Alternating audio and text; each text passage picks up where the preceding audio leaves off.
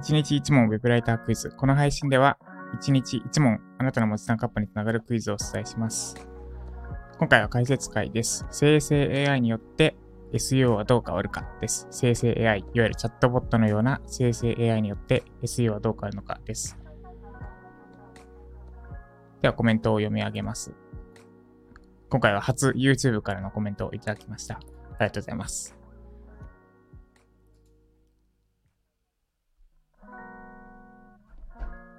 で、えー、小上さんからですね。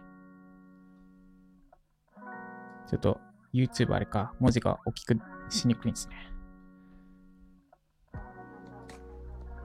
はい、読み上げます。より詳しい内容を知りたい人は記事をクリックするので、丸1、AI よりも納得感があり、エビデンスに基づいた記事でなければ、クリックしてもらえても滞在時間が減り、結果上位表示もされなくなる。おいいですね。丸2、検索者の悩み、疑問により早く答えられるタイトルが、これまで以上に求められる。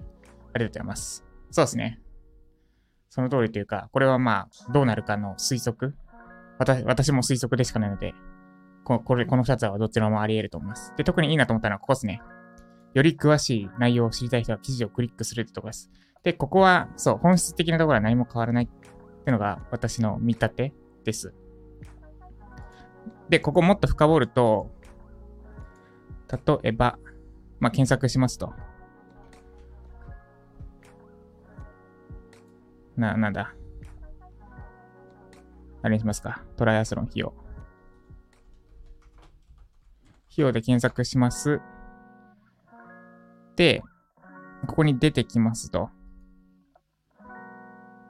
で、これで、えっ、ー、とあ、ラジオにもわかるように話すと、検索したときに出てくる、A、A、生成 AI からの回答が出てきますと。で、より詳しく知りたい人は、この生成 AI の回答の中に貼られている外部リンクか、リンクをクリックしてより詳細を見ていきます。っていう動きになります。で、なので、まあ、今のがほぼ答えというか、私の思う変化なんですが、生成 AI によって SEO がどう変わるかの変化、えー、大きく2つです、2つ。まず1個目が、今言ったところに関連して言うと、1個目が、1位の記事が、一番のいい場所ではなくなるってことです。1位の記事が、1位の記事が一番いい席ではなくなるです。1位の記事が一番いい席ではなくなる。どういうことかというと、1位の一番いい席ってどこになるかというと、ここになるってことです。ここ。つまり、生成 AI が生成した答えの中にある一番左の記事。この場所が、バードの場合ですね。この場所で、この場所、えー、Bing AI の場合だったら、一番、こ結局一緒か、一番左にある参考リンク。ここが一番の場所になり得るってところです。つまり、検索結果の1位は、多分4番目ぐらいの位置づけになる。この生成 AI で納得した人はそこで終わるし、詳しく知りたい人は生成 AI の中で紹介されている記事をクリックしますと。で、それでも満足できなかった人は、検索1位の記事をやっと、いや、1位なのにこれだけの優先度が下がるってのが変化1個目です。まあ、これ、行動データ次第ですけどね。で、ただ、生成 AI 賢いので、多分修正は早くて、もし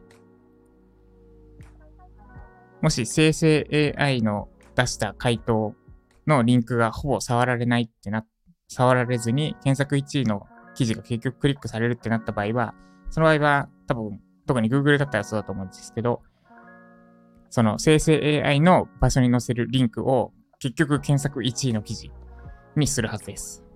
まあ、それはちょっと余談なんで置いといて。なんで、まず1個目が、検索1位ってことが一番いい場所ではなくなるってことです。で、なので重要なのが、どうやって生成 AI に使ってもらう記事を書くかってことになるかもしれないですね。で、現状、Google の、Google の AI による生成に使われる記事と、上位の記事で微妙に違っていって、つまりどういうことかというと、1位、2位、3位の記事から要約して話すともしてなくて、1位の記事を引用しないってこともあるのかな？ちょ、これ、試運転段階だから、ここはあんまりどうこう言ってもしょうがないですけどね。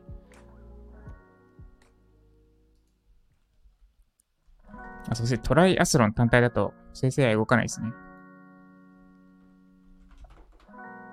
あで、これ、キーワードによって動く、動かないもあるのはちょっと面白いですね。このキャラなら生成 AI いらないですよね、的なの判断してくれるんですね。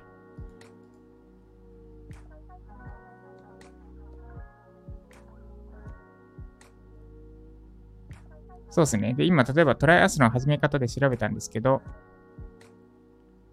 1位の記具がトライアスロンショップの、検索1位の記事トライアスロンショップなんですけど、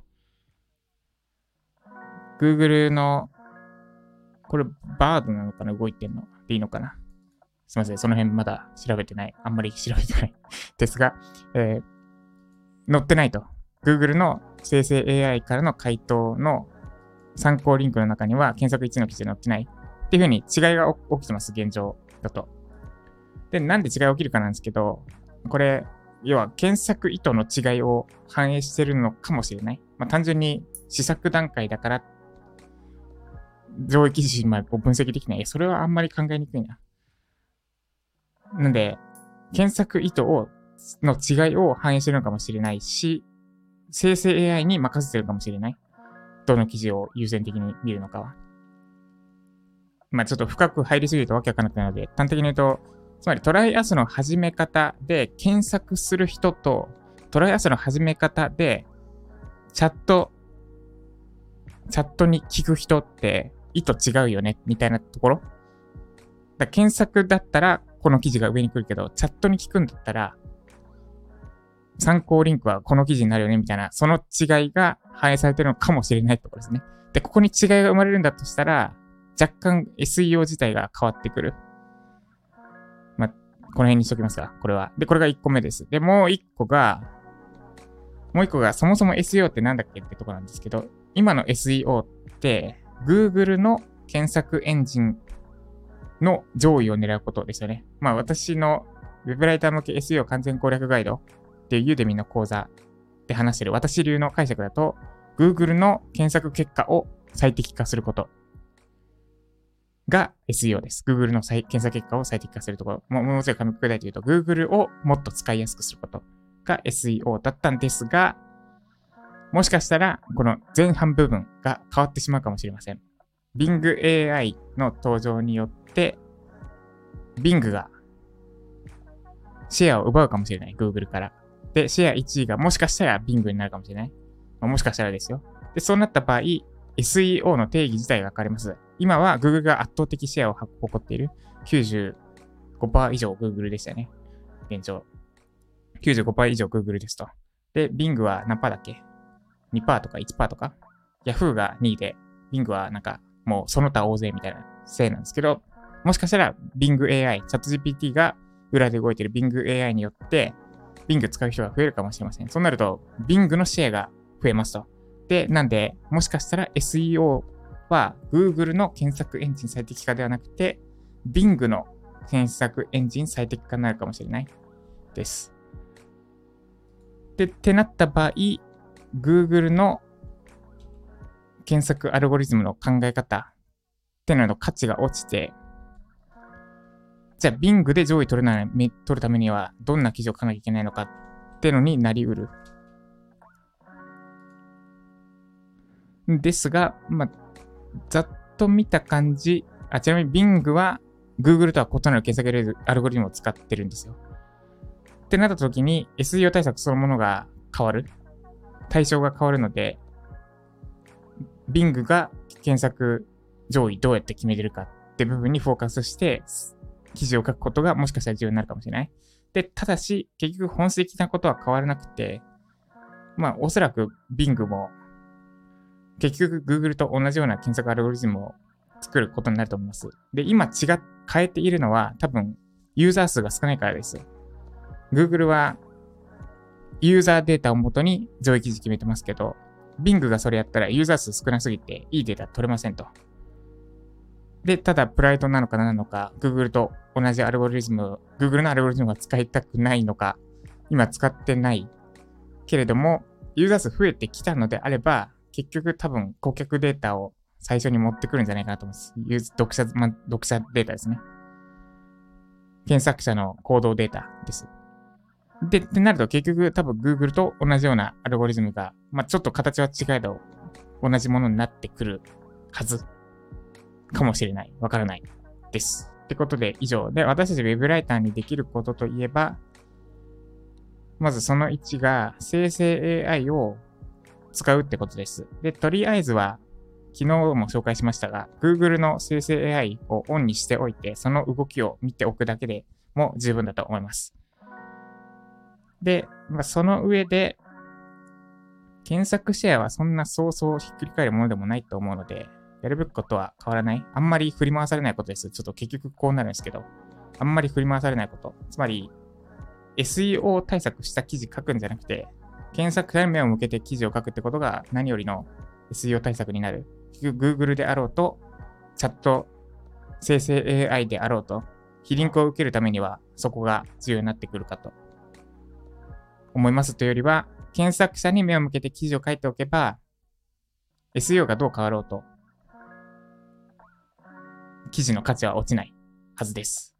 ということで、以上、生成 AI によって SEO はどう変わるかでした。この配信が参考になった方は、いいねお願いします。まだフォローいただいてない方は、スタンド FM のアプリインストールしてフォローするか、YouTube のチャンネル登録をお願いいたします。1日1問 Web ライターに関するクイズを出題して、翌日、こうして解説で皆さんのコメントに触れております。